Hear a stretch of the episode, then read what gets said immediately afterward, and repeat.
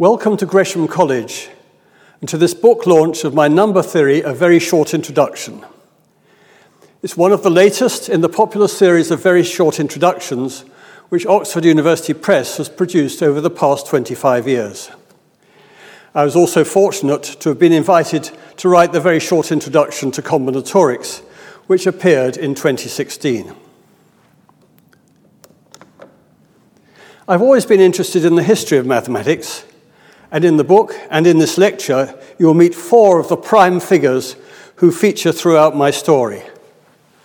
The Greek mathematician Euclid of Alexandria, top right, who wrote his classic text, The Elements, in the third century BC, and who probably didn't look like this. Pierre, Pierre Fermat, on the left, a lawyer in southern France in the early 17th century.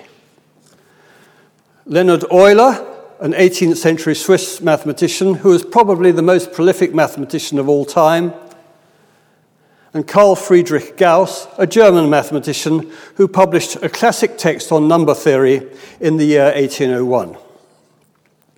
It was Gauss who claimed that mathematics is the queen of the sciences and number theory is the queen of mathematics. So, what is number theory? Basically, it's the branch of mathematics that's primarily concerned with our ordinary counting numbers 1, 2, 3, etc., sometimes called the positive integers. And it's concerned with whether they're odd or even, or are perfect squares or cubes, or can be divided exactly by 7 or some other number, or have some other, or have some other such property. Particularly important throughout the subject are the prime numbers, which we can think of as the building blocks of the subject, like atoms in chemistry, and which are the only numbers whose only factors are itself and 1. For example, 11, 13, 17, and 19 are all prime. We can't split them up into factors. But 15 and 18 are not, because 15 is 3 times 5, and 18 is 2 times 9, which we can then write as 2 times 3 times 3. But we must be careful because some numbers that look as though they might be prime numbers, such as 91 and 323, are not, because 91 is 7 times 13 and 323 is 17 times 19. So it's not always easy to spot whether a given number is prime. For example, how about the three numbers at the bottom of the screen? I'll tell you about these ones later on. So, here are some of the questions that I'll be talking about today. The first ones are clearly about numbers, such as whether, such as whether that last number is prime, whether any number made entirely of ones is a perfect square, and various problems arising from the calendar. But number theory also expands into other areas, such as the geometry of right angled triangles and the construction of regular shapes. You'll also see applications to the shuffling of cards and even to more practical matters, such as the security of your credit cards, which is based on a result on prime numbers that dates back to the 18th century. Number theory, once an abstract branch of pure mathematics that was studied for its own sake, is now also central to the study of cryptography and to other subjects of practical importance. So, here are the subjects I'll be talking about today. First, prime numbers. How many are there? How are they distributed? And how do they arise in geometry? Next, perfect squares. How can we recognize them? What do they tell us about right angled triangles? And I'll also show you two results related to Fermat. Third is clock arithmetic and the mathematics of the calendar. And finally, yet another result of Fermat, its generalization by Euler, and applications to the counting of necklaces, the shuffling of cards, and as promised, protecting your credit cards. And if you find any of these topics too technical, just hold on, as I'll soon switch back to more straightforward topics. So let's start with prime numbers. Here's a table of the primes up to 100.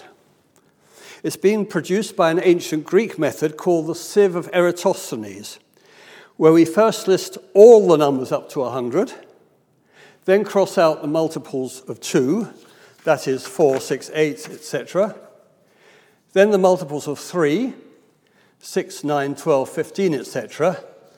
Actually, 6 and 12 have already been crossed out. Then those of 5, and then 7, until we get the numbers that appear in yellow here. These are the primes. You may ask why 1 isn't a prime. The answer relies on a fundamental property of our number system that we can get every number by multiplying primes together. For example, 60 is 2 times 2 times 3 times 5. And that this can be done in only one way apart from the order that the primes appear. So we could have written 60 uh, as 2 times 5 times 3 times 2, or some other order. But there must always be two 2's, one 3, and one 5. But if we took 1 to be a prime, we could then write 6 as 2 times 3, or 2 times 3 times 1, or 2 times 3 times 1 times 1, and so on. And we'd lose this fundamental property of factorization into primes in only one way.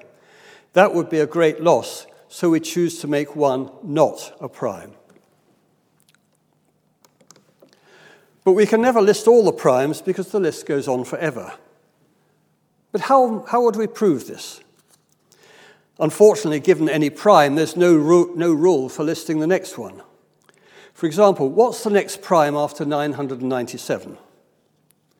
It's not at all obvious that it's 1009.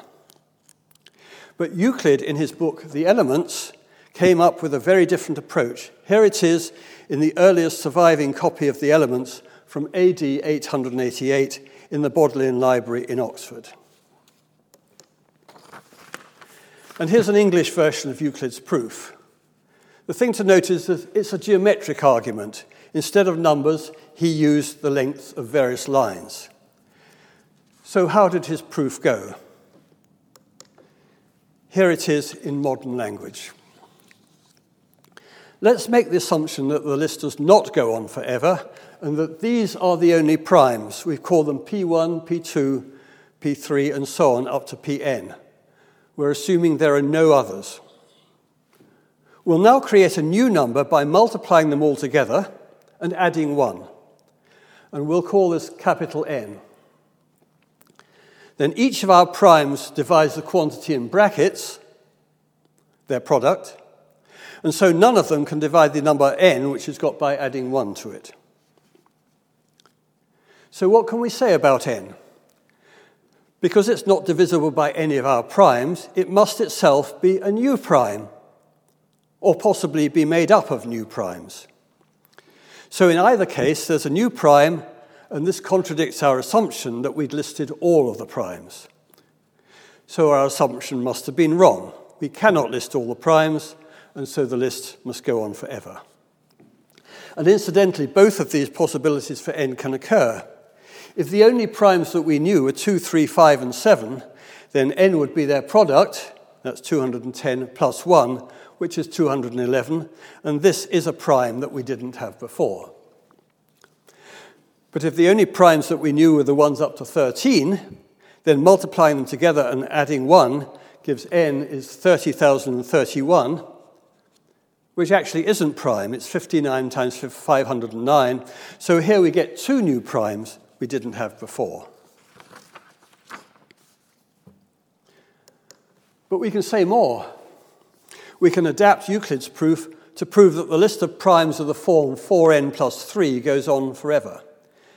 These are the primes which have three more than a multiple of 4, such as 3 itself, or 7, which is 4 plus 3, or 11, which is two 4s plus 3, and so on. So these are all primes of the form 4n plus 3. We can also prove that there are infinitely many primes that are one more than a multiple of 4. The primes of the form 4n plus 1, such as 5, that's 4 plus 1, 13, 3 4s plus 1, and 17, 4 4s plus 1, and so on. So there are infinitely many primes of the form 4n plus 1 and 4n plus 3. But we obviously can't say the same for numbers of the form 4n plus 2 because these numbers are all even, and so none of them can be prime apart from 2 itself. And the general result along these lines was proved by the German mathematician Lejeune Dirichlet in 1837. In this tour de force, he showed that there are infinitely many primes of the form an plus b for any numbers a and b as long as a and b have no factors in common. This result was, and still is, extremely difficult to prove, but it includes the cases 4n plus 1 and 4n plus 3 because 4 has no factors in common with 1 or 3. And if we now take A to be 10 and B to be 9, which also have no factors in common, we see there are infinitely many primes of the form 10n plus 9. That is, infinitely many prime numbers ending with 9. And in the same way, there are infinitely many prime numbers ending with 1, or with 3, or with 7.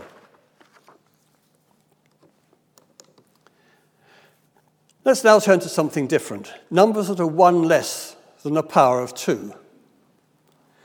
They're named after Marin Mersenne, a French mathematician and friar who investigated them in the 17th century. if we look at these Mersenne numbers, we'll see that some of them are prime. 2 squared minus 1 is 3, 2 cubed minus 1 is 7, 2 to the fifth minus 1 is 31, and 2 to the seventh minus 1 is 127, and these are all primes. But other Mersenne numbers are not prime. 2 to the fourth minus 1 is 15, which isn't prime, and 2 to the sixth minus 1 is 63, 2 to the eighth minus 1 is 255, and 2 to the ninth minus 1 is 511, and none of these is prime. So, looking at the, at the powers of 2 that appear here, it's very tempting to believe that 2 to the n minus 1 is always prime when the exponent, the power n, is prime. Here they're 2, 3, 5, and 7. And that it's never prime when the exponent n isn't, isn't prime. And here they're 4, 6, 8, and 9. But is this always the case? The answer is partly. It's not difficult to show that if n is not prime, then 2 to the n minus 1 isn't prime either. But if n is prime, we have to be more careful. For example, if we take the next prime, 11, we have 2 to the 11 minus 1, which is 2, 2047. Now, this may look prime, but it isn't. It's 23 times 89. So if n is prime, then 2 to the n minus 1 may or may not be prime. Mersenne himself came up with a list of primes of this form, which is why they're named after him. He made a few false claims and he left out a couple of them, but it was an impressive list for the time, especially because he correctly included 2 to the 127 minus 1, which is a prime number with 39 digits. So, why are these numbers of interest? Or are they simply a curiosity? It turns out that if we're looking for new primes, then Mersenne primes turn out to be our best bet. For example, the last 17 primes that have been found have all been of this kind, including the most recently discovered one in December 2018, which is 2 to the 82,589,933 minus 1, a prime number with almost 25 million digits.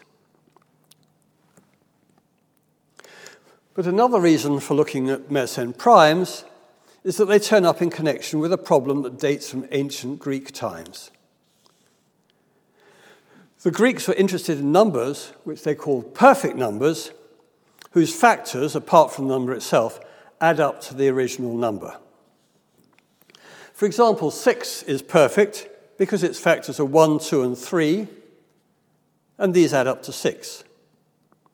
And 28 is perfect because its factors are 1, 2, 4, 7, and 14, and these add up to 28. the next two, also known to the Greeks, were 496 and 8,128. And then there aren't any more of them until 33,550,366. Three. So, how did the Greeks find these perfect numbers? To see uh, why they found them, let's factorize them. We find that 6 is 2 times 3, which we can write as 2 to the 1 times 2 squared minus 1. 28 is 4 times 7, which we can write as 2 squared times 2 cubed minus 1. 496 is 16 times 31, which is 2 to the 4th times 2 to the 5th minus 1. 8,128 is 64 times 127, which is 2 to the 6th times 2 to the 7th minus 1. And the other one, uh, 33,550,336, is 4,096 times 8,191, which is 2 to the 12th times 2 to the 13th minus 1. So in each case, it's a power of 2 multiplied by a Mersenne prime, in fact, the next one. Well, all of this was known to, Euclid, whose book, The Elements, includes a proof that the product of 2 to the n minus 1 and 2 to the n minus 1 is a perfect number, as long as the second of these numbers is prime. The next question is Does this give us all the perfect numbers? 2,000 years after Euclid, Leonhard Euler proved that every even perfect number is of Euclid's type. But are there any odd perfect numbers? Euler didn't know, and nor indeed does anyone. If there are any odd perfect number, uh, numbers, they'll be absolutely huge, more than 10 to the power 1500. So they probably don't exist. But who knows? Before we leave prime numbers, let's explore one more type, this time introduced by Fermat. Instead of looking at prime numbers of the form 2 to the n minus 1, let's consider primes of the form 2 to the n plus 1. It turns out that these can be prime only when n is itself a power of 2. 2 to the 2 to the n plus 1. So let's look at some of these. Fermat found the first few. 2 to the 1 plus 1, which is 3. 2 to the 2 plus 1, which is 5. 2 to the 4 plus 1, which is, seven, which is 17. Notice that the exponents are powers of 2. 2 to the 8th plus 1 is 257. And 2 to the 16th plus 1, which is 65,537. Fermat noticed that these are all prime, and he made the conjecture that every number of this form must be prime. So the next one to test is 2 to the 32 plus 1. Is that prime? Well, unfortunately, it's a 10 digit number, over 4 billion, and Fermat's pocket calculator didn't go that far. So Fermat never found out whether his conjecture was true or not. But once again, Leonhard Euler came to the rescue. After doing many calculations, he discovered that 2 to the 32 plus 1 can be evenly divided by 641. And later he found a method that gave this answer more quickly. But he, even Euler was stuck with the next one, 2 to the 64th plus 1, which was a 20 digit number, which also turns out not to be prime. But its smallest prime factor is over 200,000, so it's not surprising that Euler missed it. But worse was to come. Many other Fermat numbers are now known, and none of them has turned out to be prime. So Fermat's conjecture has turned out to be rather an unfortunate one. But all is not lost, as Fermat primes turned up again, but in a most unexpected place the drawing of regular polygons. These are polygons where all the sides and all the angles are, are equal. The ancient Greeks were very interested in trying to construct these, whereby constructing, they allowed themselves to use only an unmarked ruler, no measuring allowed, and a pair of compasses. Here's how, how Euclid constructed an equilateral triangle. Starting with a line AB, use the compasses to draw the circle on the left, where the center is A and the radius is AB. So that gives you the left hand circle. Then draw the circle on the right by taking the center to be B and the radius is BA. And then you have two circles. These two circles intersect at the point C. Now, A, the length AB is the, length, is the same as AC because each is a radius of the left hand circle, and the length BA is equal to the length BC because each is the radius of the right hand circle, so all three sides are equal, and we have an equilateral triangle. And constructing a regular hexagon is even easier. Draw a circle with center A with center O and some radius OA. Then, with the compass point at A and the same radius, mark off the point B on the circle. Then, with the compass point at B and the same radius, mark off the point C. And then, in the same way, the points D, E, and F. And if you join these six points together, that gives us a regular hexagon. What other polygons can we draw? Well, Euclid also showed how to construct a square and a regular pentagon using just uh, an unmarked ruler and compasses. And he also showed how to double the number of sides of a regular polygon. So, starting with an equilateral triangle, we can with, with three sides, we can construct regular polygons with 6, 12, and 24 sides. And starting with a square, then doubling, we can construct regular polygons with 8, 16, and 32 sides. And starting with a regular pentagon, we can construct ones with 10, 20, and 40 sides. And also by combining the constructions for 3 and 5 sides, Euclid constructed a regular polygon with 15 sides.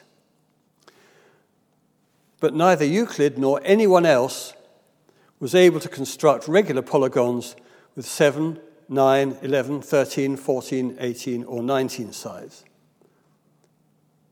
Are any of these possible? Enter Gauss.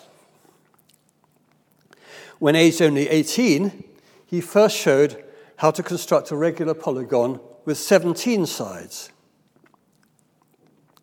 He then answered the construction question completely by proving a remarkable result.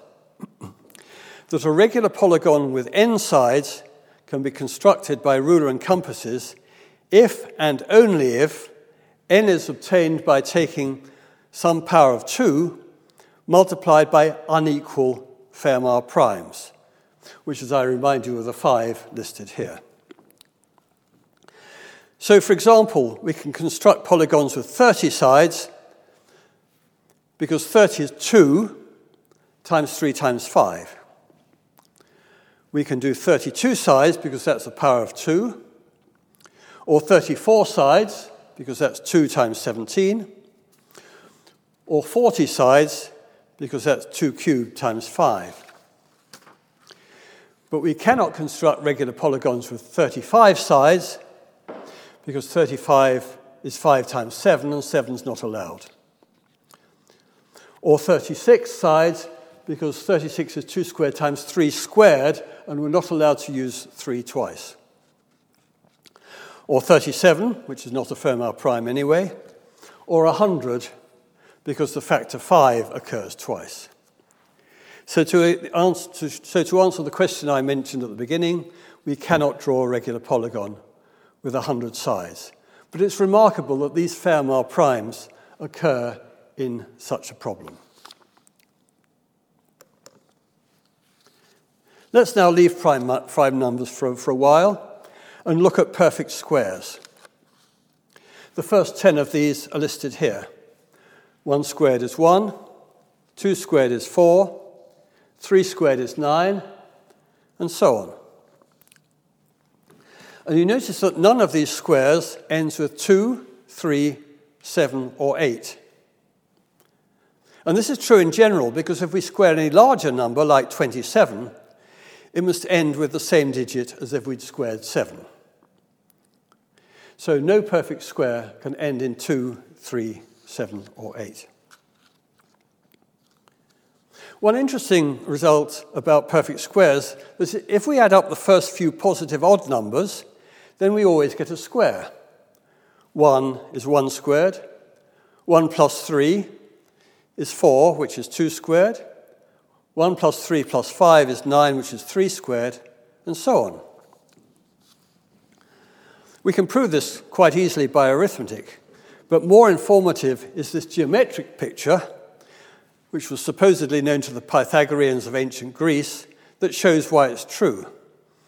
Here, each L shape has an odd number of dots 1 dot, 3 dot, 5 dots, 7 dots, and so on.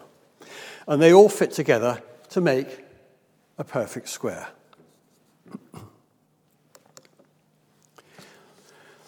We also notice that every square is either a multiple of 4, such as 16, or is one more than a multiple of 4, such as 25. No perfect square has the form 4n plus 2 or 4n plus 3. And this is because if n is even, say it's twice k, then n squared is 4 times something. And if n is odd, equal to 2k plus 1, say, then n squared is 4 times something plus 1. So numbers made up entirely of ones such as 11, 111, 1111, and so on, cannot be perfect squares because they are all three more than a multiple of four, and that's not allowed.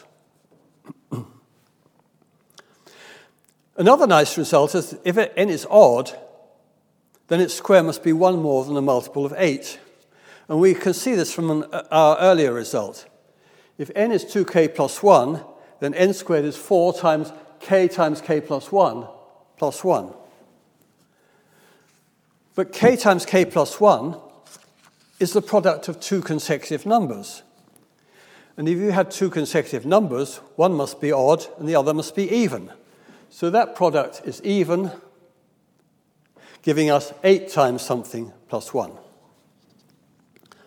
But a much more attractive way of illustrating this result is to draw a picture like the one here where there are eight triangles of dots plus an extra one in the middle. So in this case, we have nine squared dots are made of eight lots of ten, 10 dots plus one, and so has the form 8n plus 1. And this works whatever number n is.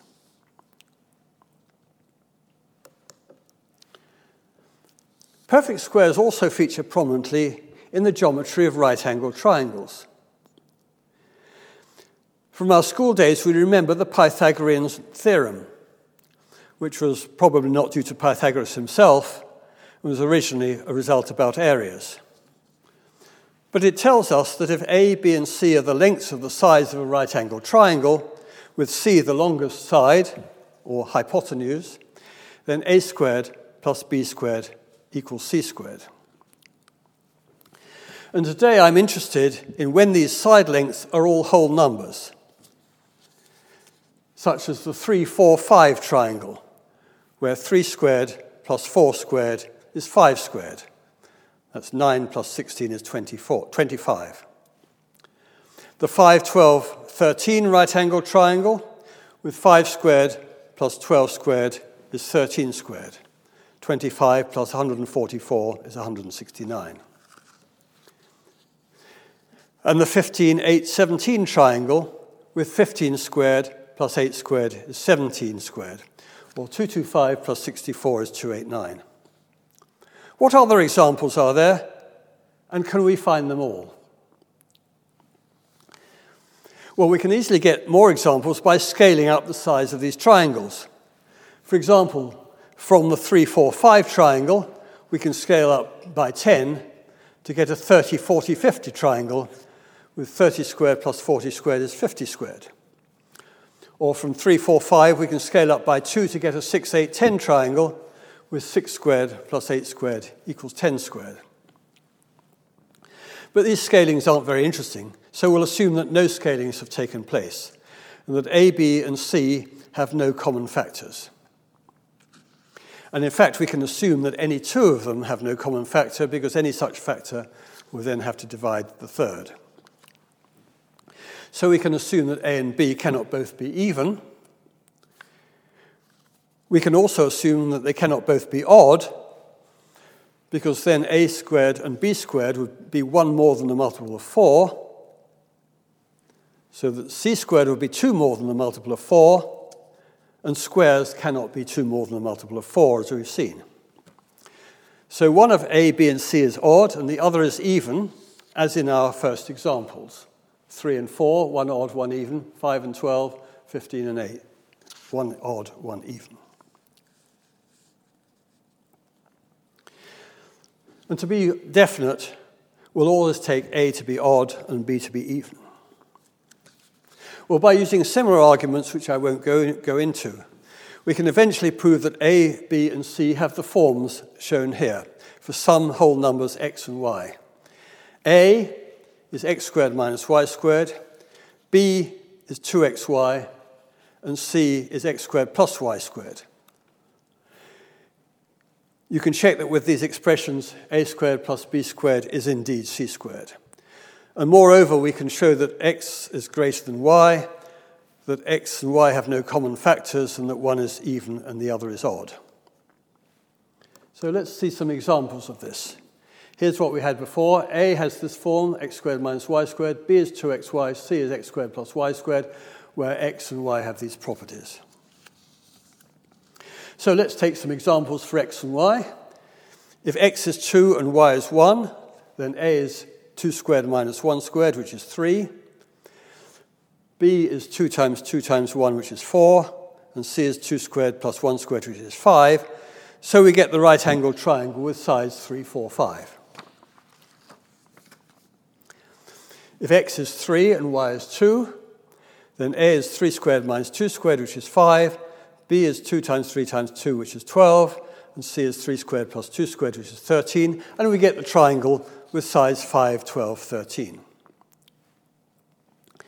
And if x is 5 and y is 2, then a is 5 squared minus 2 squared, which is 21. b is 2 times 5 times 2, which is 20. And c is 5 squared plus 2 squared, which is 29. And we get the right angled triangle with sides 21, 20, and 29. And using these formulas, we can compile a list that would eventually include all right angled triangles. Now, earlier, I asked for all right angled triangles with a side of length 29, and we just found one. As we've just seen, by taking x to be 5 and y to be 2, we found the triangle with sides 21, 20, and 29. But are there any others? Well, because 29 is a prime number, the size can have no common factor. And so we can again use these expressions for A, B, and C when there's no scaling involved. But 29 cannot be 2xy, cannot be b, because that's even. And so 29 must either be c, which is x squared plus y squared, or 29 must be a, which is x squared minus y squared. But if 29 is x squared plus y squared, then the only possibility is x is 5 and y is 2, and we had the solution we had before. And if 29 is x squared minus y squared, we can factorize that into two factors as shown here. And because 29 is prime, one of those factors must be 29 and the other must be 1. So x plus y is 29, x minus y is 1, and we can solve those equations to give x is 15 and y is 14. It then follows that A is 15 squared minus 14 squared, which is 29, as we expected. B is 2 times 15 times 14, which is 420. And C is 15 squared plus 14 squared, which is 421. So this is the only other right angled triangle with a side of length 29. The sides are 29, 420, and 421. Those are the only two right angled triangles with 29 as one of the sides. Before we leave perfect squares, I'd like to show you a couple of results named after Fermat. In our study of right angled triangles, we've been looking at sums of two squares. And we might ask, what numbers can be written as the sum of two squares? For example, 41 is 5 squared plus 4, 4 squared. But 42 cannot be written as the sum of two squares. How do we look at this? Well, because all squares have the form 4n or 4 plus 1, 4n plus 1, the sum of two squares must be of the form 4n, or 4n plus 1, which is got by adding a 4n and a 4n plus 1, or 4n plus 2, adding two of those odd numbers. So we can rule out any numbers of the form 4n plus 3, such as 43. And we notice also that some numbers are sums of squares in more than one way. For example, 65 is 64 plus 1, but it's also 49 plus 16.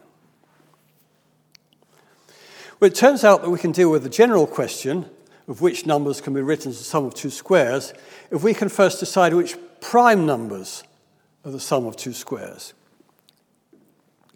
We've just ruled out all the primes of the form 4n plus 3, but as claimed by Fermat and later proved by Euler, Every prime number of the form 4n plus 1 can be written as the sum of two squares.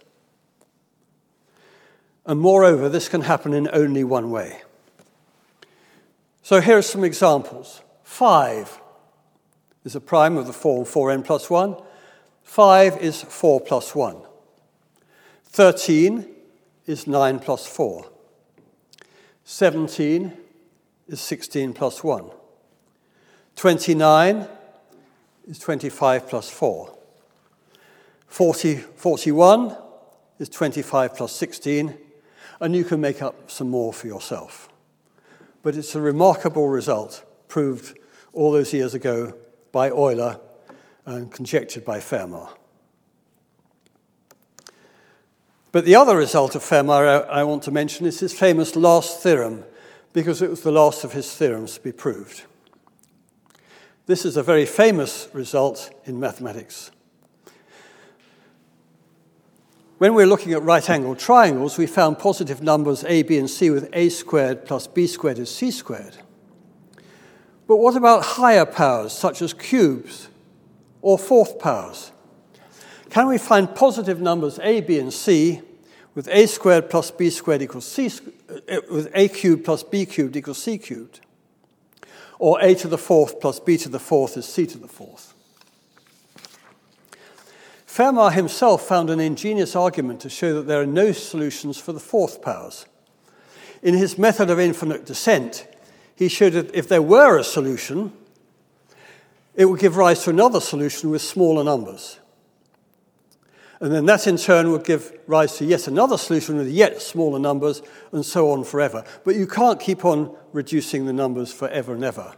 So the original equation couldn't have had a solution. Now, Fermat believed that there are no positive number solutions to a to the n plus b to the n is c to the n for any power n larger than 2. And he claimed to have a truly marvelous proof, but the margin is too small to present it.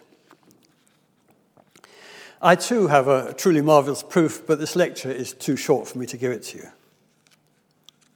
In any case, Fermat's conjecture was eventually proved in 1995, 350 year, years after he first mentioned it, by Andrew Wiles, then at Princeton University and now at Oxford.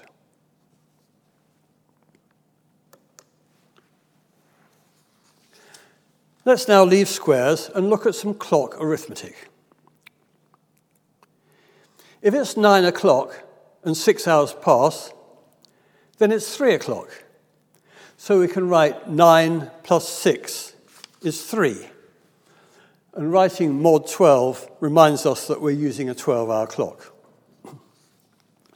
Similarly, if it's 10 o'clock and seven hours pass, then it's 5 o'clock. So 10 plus 7 is 5 mod 12. It actually turns out to be more convenient to write 0 rather than 12. So 8 plus 4 is 12 o'clock. In other words, 8 plus 4 is 0 mod 12.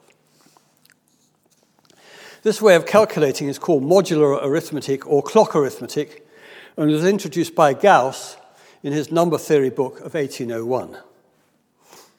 And more generally, we say that A is the same as B mod n if A and B leave the same remainder when divided by n. So 15, 9 plus 6 is 15. 15 is 3 mod 12 because they leave the same remainder when you divide by 12. And 17 is 5 mod 12. And another way of saying this is that a minus b can be divided by n. Gauss worked out all the rules for this type of arithmetic. But we don't have to stick to arithmetic mod 12. We can also use it for the seven days of the week. For example, if it's Thursday, then in four days it would be Monday. And if it's Saturday, then in three days it would be Tuesday.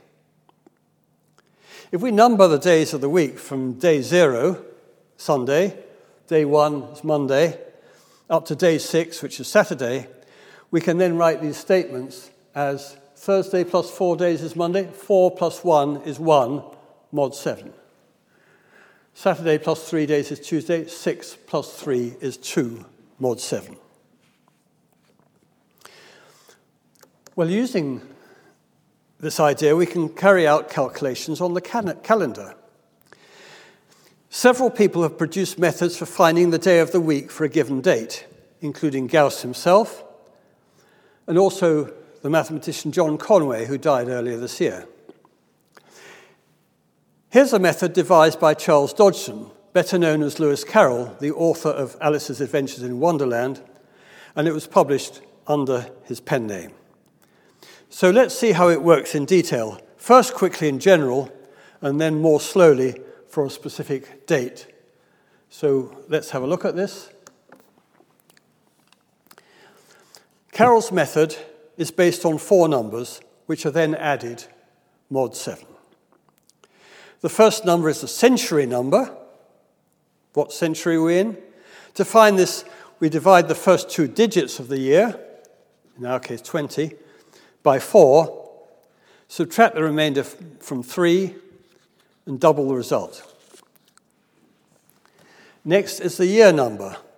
Here, Carroll's rule is to divide the last two digits of the year by 12, and then add the quotient, the remainder, and the number of times that 4 divides into the remainder. You'll see how this works in a minute. Third is the month number, where Carroll gave a complicated rule but it's easier just to memorize this table of numbers. And last is the day number, which is just the day of the month. And there's also an extra condition which we won't need today. So let's see how this works in practice. And if it seems rather complicated, Carroll himself claimed to be able to, to apply it in his head in around 20 seconds. So let's see how it works for today's date, the 28th of September 2020, as you can see on the right. So here the general method is on the left, and we'll work through it, and the example is on the right. for the century number, we take the first two digits of the year. The year is 2020, so the first two digits are 20, and divide it by 4, giving a remainder of 0.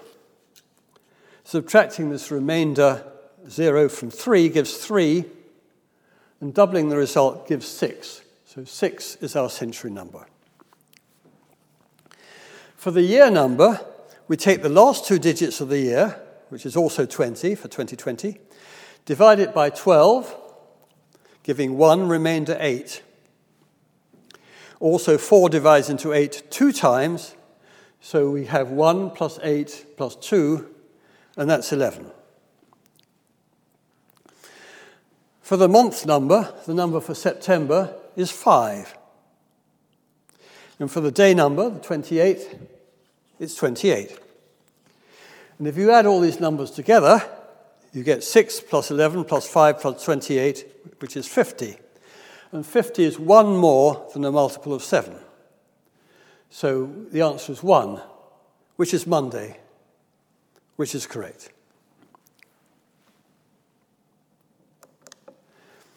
How about the question I posed earlier?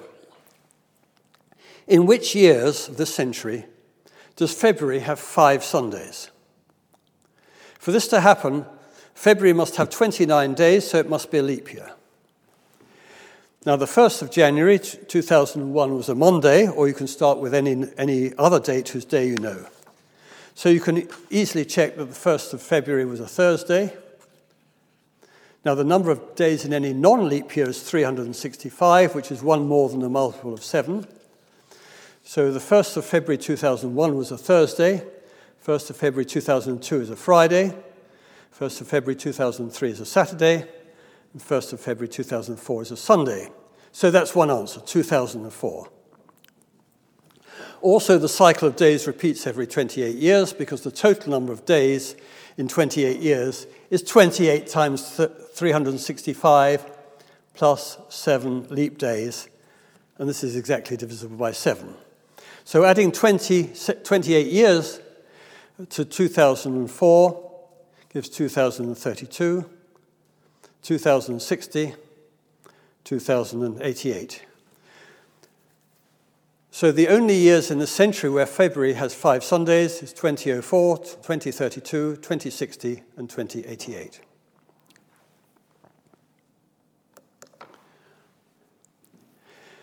For my final topic, I want to look at another result of Fermat and a generalization of it by Euler. If parts of this get too technical, don't worry about the details, but try to follow the general story.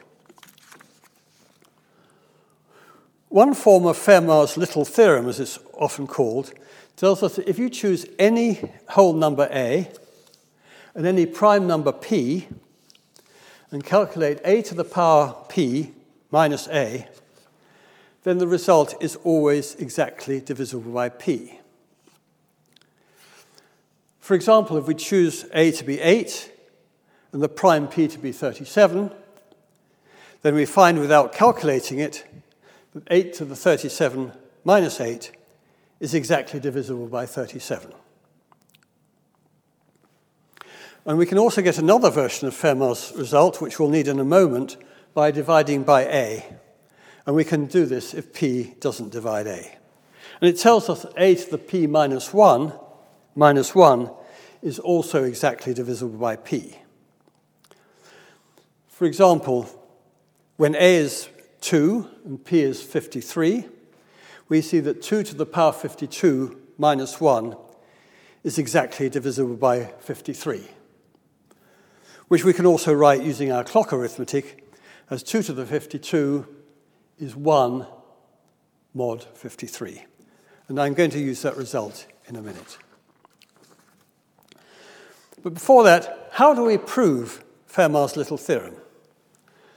We can do so using algebra. But here's a different method that I rather like by counting necklaces, colored, ne- colored necklaces. Our necklaces will have P beads, and there are A colors available. And in our colourings, we're going to use at least two colors. First of all, notice, as you can see on the left, that necklaces can be rotated. So the necklace on the left, which is red, blue, red, red, yellow, is the same as if we start with blue blue, red, red, yellow, red. And also the same as the other ones shown on the left. Now, how many strings of coloured beads can there be? Well, the total number is you've got A for the first A colours for the first bead, A for the second bead, A for the third, and so on. So that gives us a total of A to the power P for P beads. But we must exclude all the strings in just one color, such as red, red, red, red, red, and there are A of these, one for each color. So this seems to give us A to the P minus A strings of, of beads.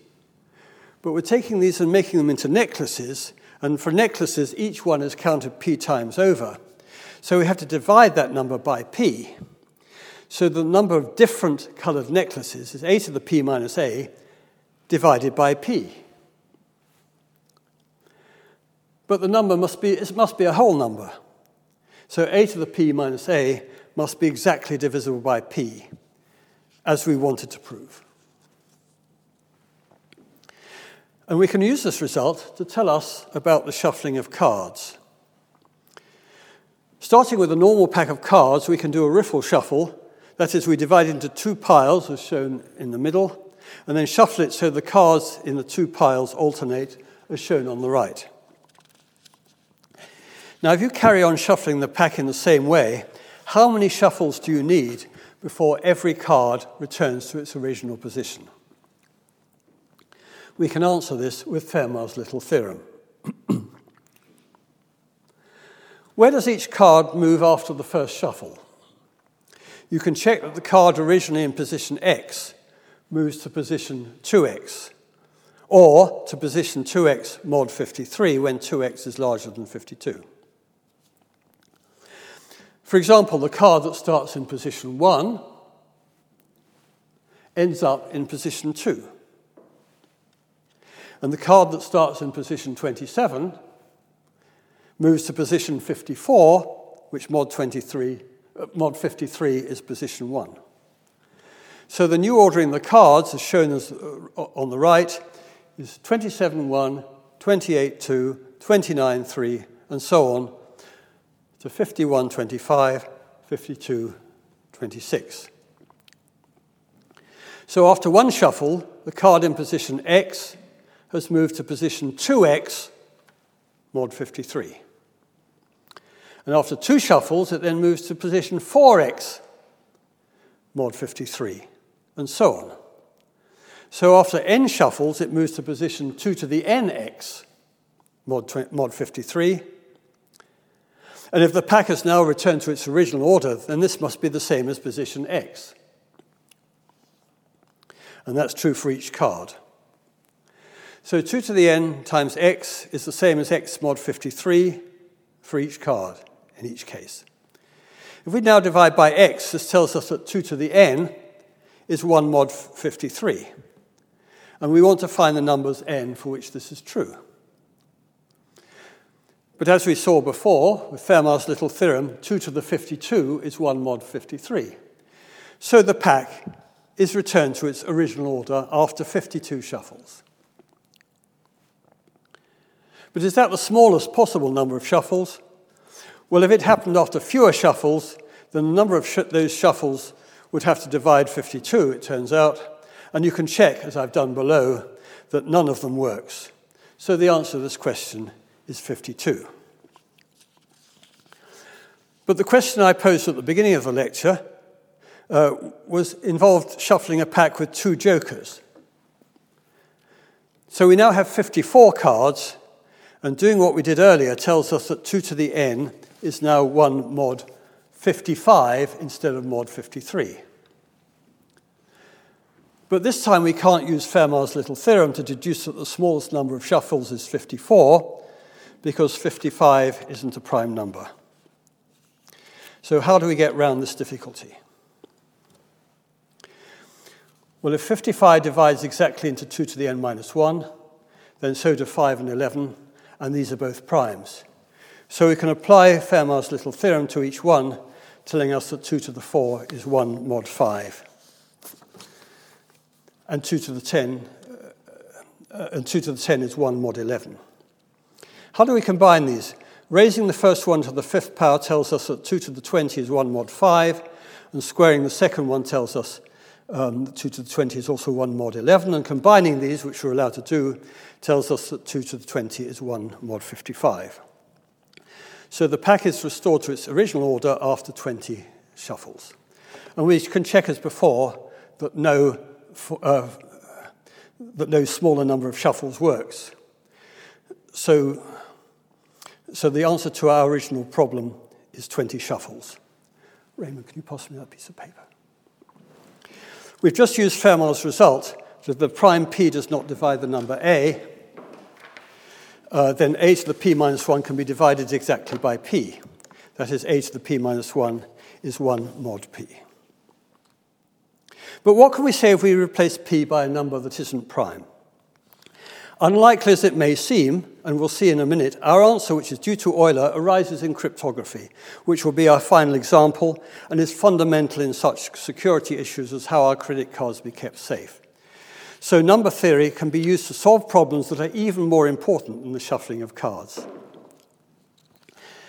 Now, just as Fermat's result tells us that the number a raised to the power p minus 1 is 1 more than a multiple of p, so Euler's more general formula tells us that for two numbers a and n, a raised to some power is 1 more than a multiple of n.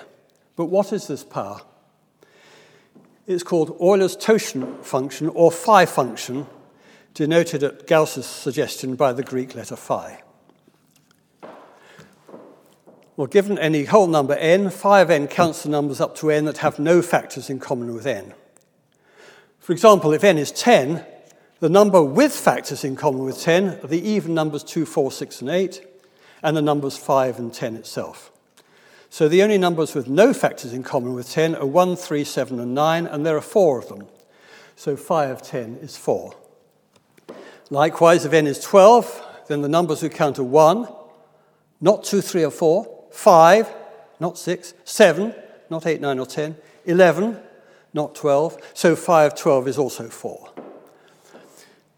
And we can easily check that for any prime number p, phi p is p minus 1 because we don't count p itself. And this tells us that if p is prime, then Euler's theorem reduces to Fermat's theorem, which we had above. And we can also prove that if p and q are both primes, then phi, their product, pq, is p minus 1 times q minus 1. For example, and we'll need this in a minute, 1073 is the product of the primes 29 and 37. So phi of 1073 is 29 minus 1 times 37 minus 1, 28 times 36, or 1008. So now at last, in the last five minutes, to our credit cards. RSA cryptography is named after the initials of Rivest, Shamir, and Adleman, who found it in 1978, not knowing that it had earlier been invented at Bletchley Park by Cliff Cocks, but kept secret. Now, this may look daunting, but don't worry too much about the details just yet. The main points are that the whole process of securing your credit cards appears on this one page, and that at one stage it uses Euler's theorem. It also relies on the fact that we can easily multiply two prime numbers together, but we can't usually go the other way around. Even we can multiply 7 and 13 to give 91, but turning it around, factorizing 91 as 7 plus times 13 wasn't immediately obvious. And for large primes, multiplying is effectively a one way process, like squeezing toothpaste from a tube or breaking eggs to make an omelette. So let me now just explain why your credit cards are safe. Suppose that Alice wishes to send a secret message to Bob in such a way that it cannot be intercepted by an eavesdropper, sometimes called Eve. Bob first selects two prime, large primes with maybe 200 digits each and multiplies them to give the number n is PQ. In our simplified example, P and Q were 29 and 37, and n is their product, 1073. Bob then calculates phi of n, as we did earlier, and we got 1008. And he then chooses a number e with no factors in common with it. Uh, here he's chosen e to be 11. He then publicly announces the two numbers, capital N and E, but not P and Q, its factors, which only he knows. So N and E are the public key, which is known to anyone who wants to find it out. Now, to encode her message, Alice first convert, converts it to numerical form, for example, by taking A as 1, B as 2, and so on, and calls it capital M. So M is the message. Knowing E and capital N, she then calculates M to the power E and takes the result mod N and calls this capital E. This is her coded message, which she sends to Bob. Okay, so she knows E and N, so she can, and she knows her own message M. She calculates M to the E mod N, and that's the message that she sends to Bob. Bob now has to decode it. Because E and phi of n have no factors in common, it can be shown that there are numbers. Whoops. Uh, um, uh, because E and phi of n have no factors in common, it can be shown there are numbers little m and little n, satisfying this equation here so that m times E is 1 mod phi n.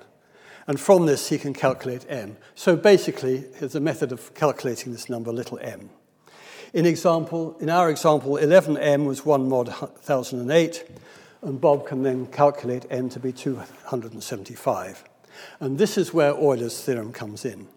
m to the power phi n is 1 mod phi n.